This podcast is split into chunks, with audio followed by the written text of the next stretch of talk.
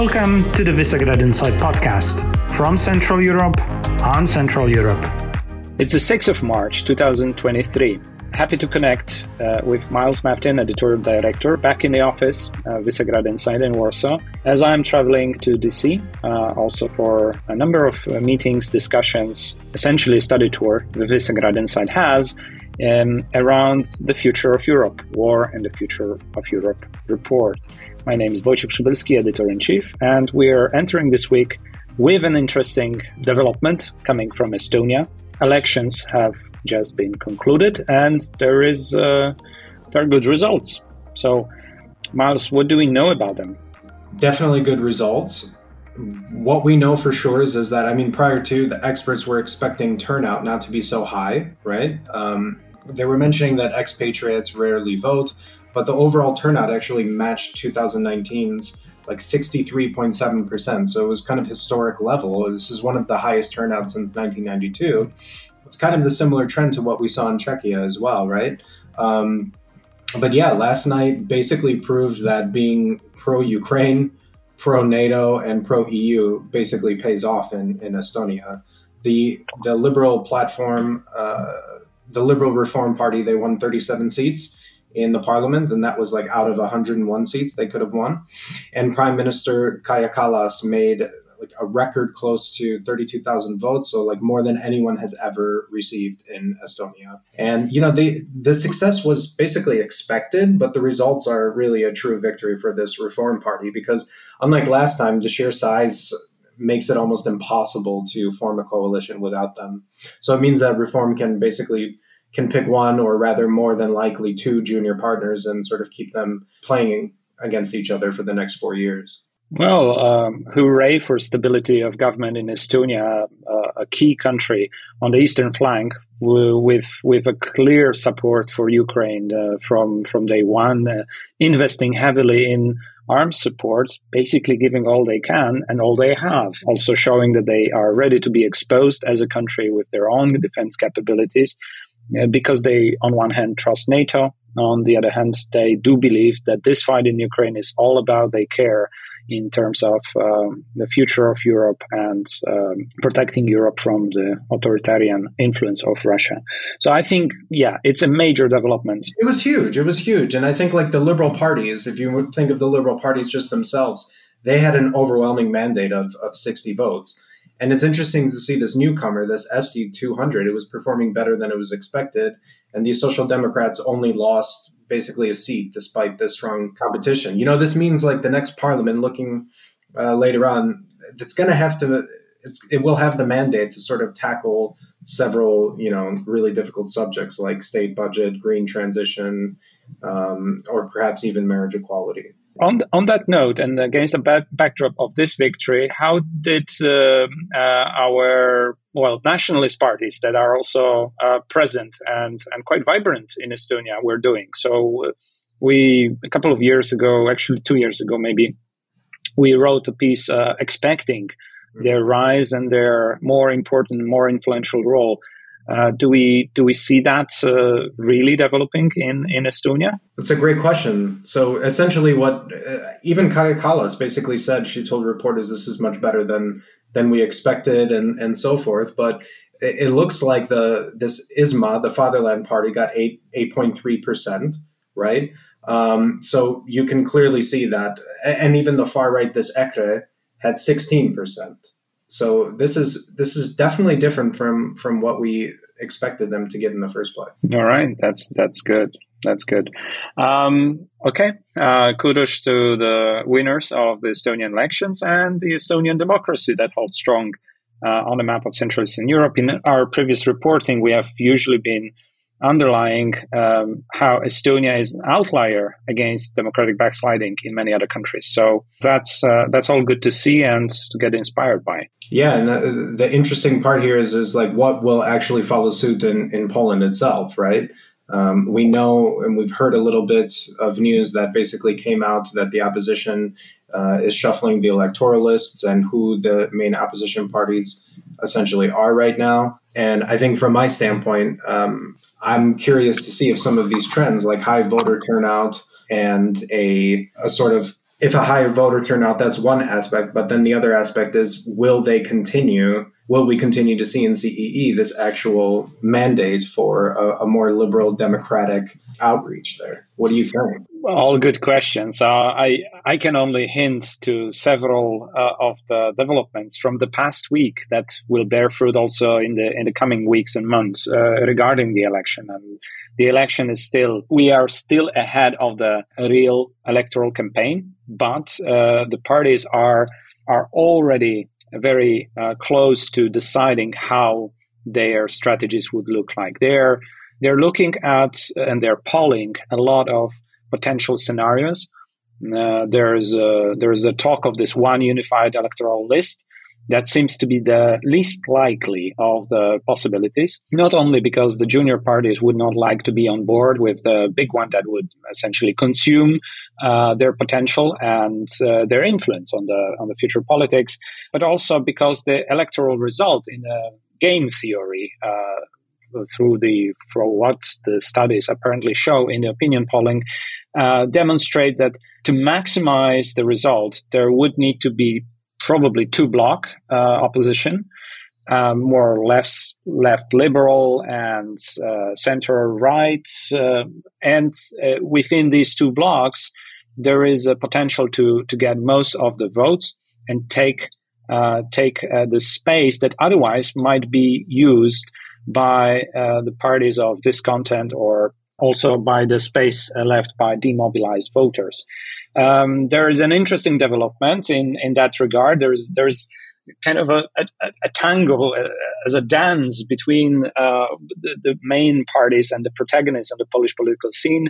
Donald Tusk um, is clearly showing ambition to take some of the agenda of uh, the uh, the left he has been addressing and putting the party of the left on edge when he announced uh, zero interest rates for for the uh, for the loans for the for new apartments for first time owners essentially young couples young uh, couples or non couples individuals who would who would uh, be buying apartments or re- even renting apartments. And that sucks uh, air out of what the left has been proposing uh, over the past months and years probably that the the state as a government should be the one that delivers on on the social housing. But then the PIS government that has exactly the same agenda has been so much underperforming the very idea doesn't fly. And it is likely that Donald Tusk will address some of those voters. At the same time while he does so he's clearly moving more and more away from uh, not just the old himself or his young uh, version, younger version of himself from the past um, years and decades of, of his uh, uh political pitches. So instead of being a liberal libertarian, he's now turning to be truly social market economy ideas driven, which of course comes with an experience uh, within the EPP, uh, European People's Party in the European Parliament, and the whole group, but also the experiences on on how the the uh, demographics of his um, electorate may look like. So he's fighting for those who are 40 years uh, and over, predominantly, probably uh, for some of the younger cohorts. Uh, but he's going to have trouble winning majority of these younger uh, cohorts, uh, where it turns out that there is a growing libertarian strand that is likely to be the coalition partner late, later on of of PIS or the right wing government. So it's an interesting development on the on on this uh, dance for ideas. Uh, that will drive this these elections. It, they're not complete, but I think even more interesting and important topics are are coming up with scandals and um, with the news uh, uh breaking news of the of the last week so we may list them. Uh, we were discussing and highlighting them in the outlook. So help, me out, Miles, if I'm not forgetting any particular one. But there is uh, there is a Pegasus case again. There is a Supreme Court reopening the case on the Minister uh, for uh, Security, uh, Mr. Kamiński, and Mr. Wąsik, who is be, used to be also involved in the um, in the in the government. And he's still there. Um, so, constitutional minister uh, is now under threat of being put back in jail, back uh, put in jail uh, when when the Supreme Court decides uh, eventually that probably he, he, was he was lawfully convicted or he should have been lawfully convicted before the president intervened and pardoned Mr. Kamiński and Mr. Wąsik ahead of the court case completion. And there is the whole affair with the Constitutional Tribunal, veto of president over the constitutional uh, reform, the, sorry, the, the judicial reform, and the Constitutional Court developments are also noteworthy as they explain a lot of internal dynamics within the PIS party itself. So I, I think that's that's it. What, what I have in, in my notes, but and I'm happy to discuss these uh, in in points by point. But but let me know if I'm missing anything. What do you think? I don't think you're missing much from from Poland in this sense. Uh, there there were other, there was other news that was essentially more about uh, PKP Orlen sort of announcing new investments and uh, the Polish gas pipeline operator Gaz-System reducing the multi-annual natural gas use forecast by 33 percent. Um, and then, of course, like this illegal logging, right, about forest management practices. Um, and and once again, it's it's this it's the EU's Court of Justice essentially going against um, or showing the differences in the benchmarks that that Poland has, right? So it's all kind of similar in that sense. Yeah, indeed. So so there's a, a lot in the news as I uh, I'm also reading um, that where where Poland is is coming up every from from every corner nearly. But focusing on the domestic and electoral game, uh, I think uh, there, there are several. On one side, there is a clear, and, and thanks for highlighting the, the clear attempt of the government to win elections by manipulating gas and oil prices. And in order to do that, they, and they're equipped with the monopoly uh, of the of the biggest oil company, PKN Orlen, on market. They're also being discovered as we speak on, on, on doing some dirty tricks with the prices undermining the efforts on inflation and probably undermining the, the, the, free market overall. We'll see where it goes, but it's it's a very clear template from Viktor Orban's uh, uh, strategy of, of how to win elections, basically by offering cheap gas to the uh, lower middle class. And then the other cases, they're getting a bit more complicated and technical, so I'll try to simplify them and forgive me for doing that. But on, on one case, we have ongoing Pegasus investigation, and there is a new um, revelation that the former uh, lead of the of the uh, electoral campaign in Senate, Mr. Uh, from Sopot, has been also under Pegasus surveillance, uh, according to um, forensic analysis. And uh, announcing by announcing this, they, the opposition also gains cards, pressure points, uh, probably more international than just domestic on on the government uh, being accused of malpractice in in electoral uh, game. I mean, it's but I, I, think by now Nixon and Watergate uh, are are just can you know they they can be just uh, a nuance uh, in in comparison to the scale of of different illegal surveillance of of the political competition um, in Poland, not only, it's a bigger issue across Central Europe with the modern technology and also a lot of Chinese spy uh, software, uh, Israeli spy software. I mean, Chinese are mostly on the hardware here, but um, that's that's really something to, to look at. Now, the really interesting but complicated stuff comes with the uh, Supreme Court decision, where uh, exactly the people that uh, were nominated uh, by President Duda to lead uh, the uh, criminal cases uh, in Supreme Court. And they were formally opposing uh, the reforms of PIS, are now in charge of uh, reopening the case that has been unnecessarily frozen in the Constitutional Court for six years and that gave a bit of peace for uh, and way to operate for the Mr. Kamiński, who is in charge of all the special operations, including Pegasus, including you know all the surveillance and security of the state.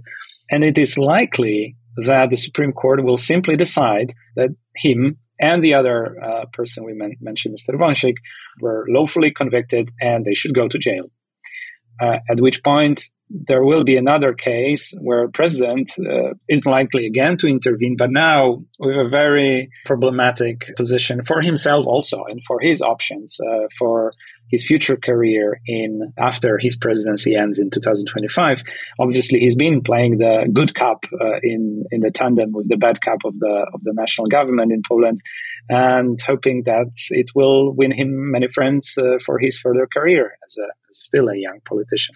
On the other hand, uh, or, or the, on the last account that I wanted to mention, uh, there is the Constitutional Court, which had um, a case submitted by the president when he vetoed the constitutional reform, one of the milestones uh, that is required for receiving the recovery resilience funds. And generally all the funds from EU.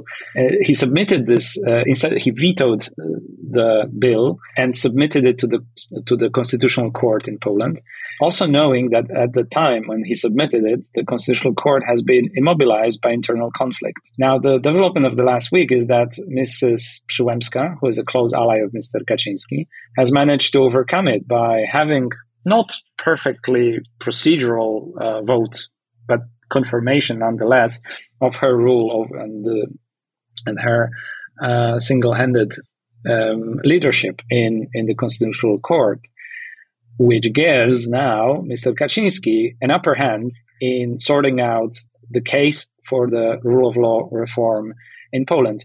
Imperfect and probably not fully uh, meeting any of the criteria that were set in the milestone, but will definitely um, push the ball further. So we're gonna we're gonna observe the dynamics, and everybody is going to look for the developments coming from the uh, from this uh, constitutional court, and um, the the whole affair is all all in all on one side a pressure point for the European Commission what to do about this case and many other violations where Poland has stepped uh, outside of the parameters of, of, of of considering, you know, you, European Court of Justice an objective uh, or at least impartial body to decide about the different conflicts, and it's it it has been uh, putting everybody on the edge with with uh, with this strategy, and uh, and at the same time it will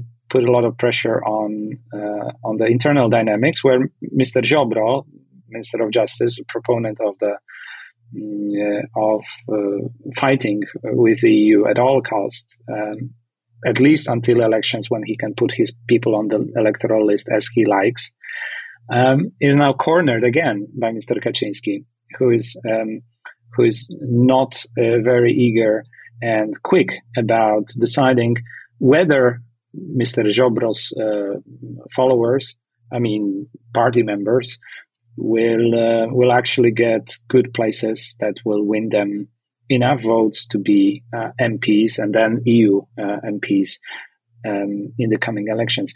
So that's the electoral dynamics that is unfolding without a clear cut development coming up this week. But I think all of that shows how interesting and complex the the dynamics will be in the coming months in Poland, and not to mention also after the elections that eventually take place uh, this this autumn.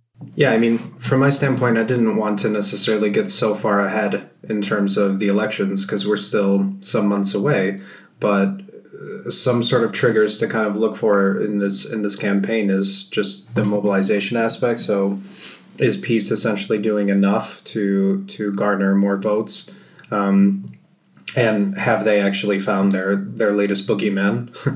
um, of course, the the macro dimensions of things, so the war in Ukraine, inflation, and so forth, and uh, an ongoing story is the rivalry between Tusk and Trzaskowski, right? So if it's harmonious, then PO still has this chance. If they break it up, then then PiS uh, will essentially profit. But um, w- one thing that we certainly want to keep on the on the outlook for, for democratic security is this ongoing battle with the EU in terms of recovering funds. So the rule of law there and, and what essentially is, is going to happen. All of those and more we will continue to analyze and bring to our listeners.